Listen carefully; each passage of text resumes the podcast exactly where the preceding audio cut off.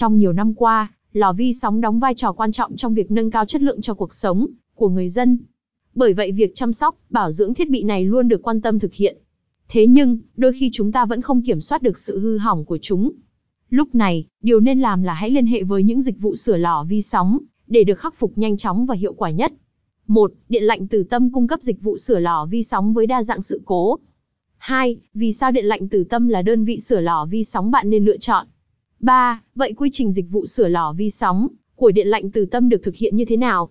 4. Chính sách bà A. Nếu bạn đang tìm nơi sửa máy giặt Electrolux chất lượng, đáng tin cậy nhất thành phố Hồ Chí Minh, đừng chần chừ mà hãy đến với điện lạnh từ tâm, chúng tôi chắc chắn đáp ứng được những gì bạn mong muốn.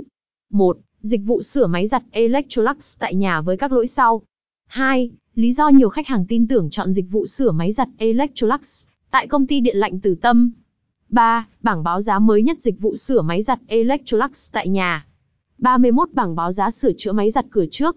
32 bảng báo giá sửa cửa trên máy giặt dưới 9 kg.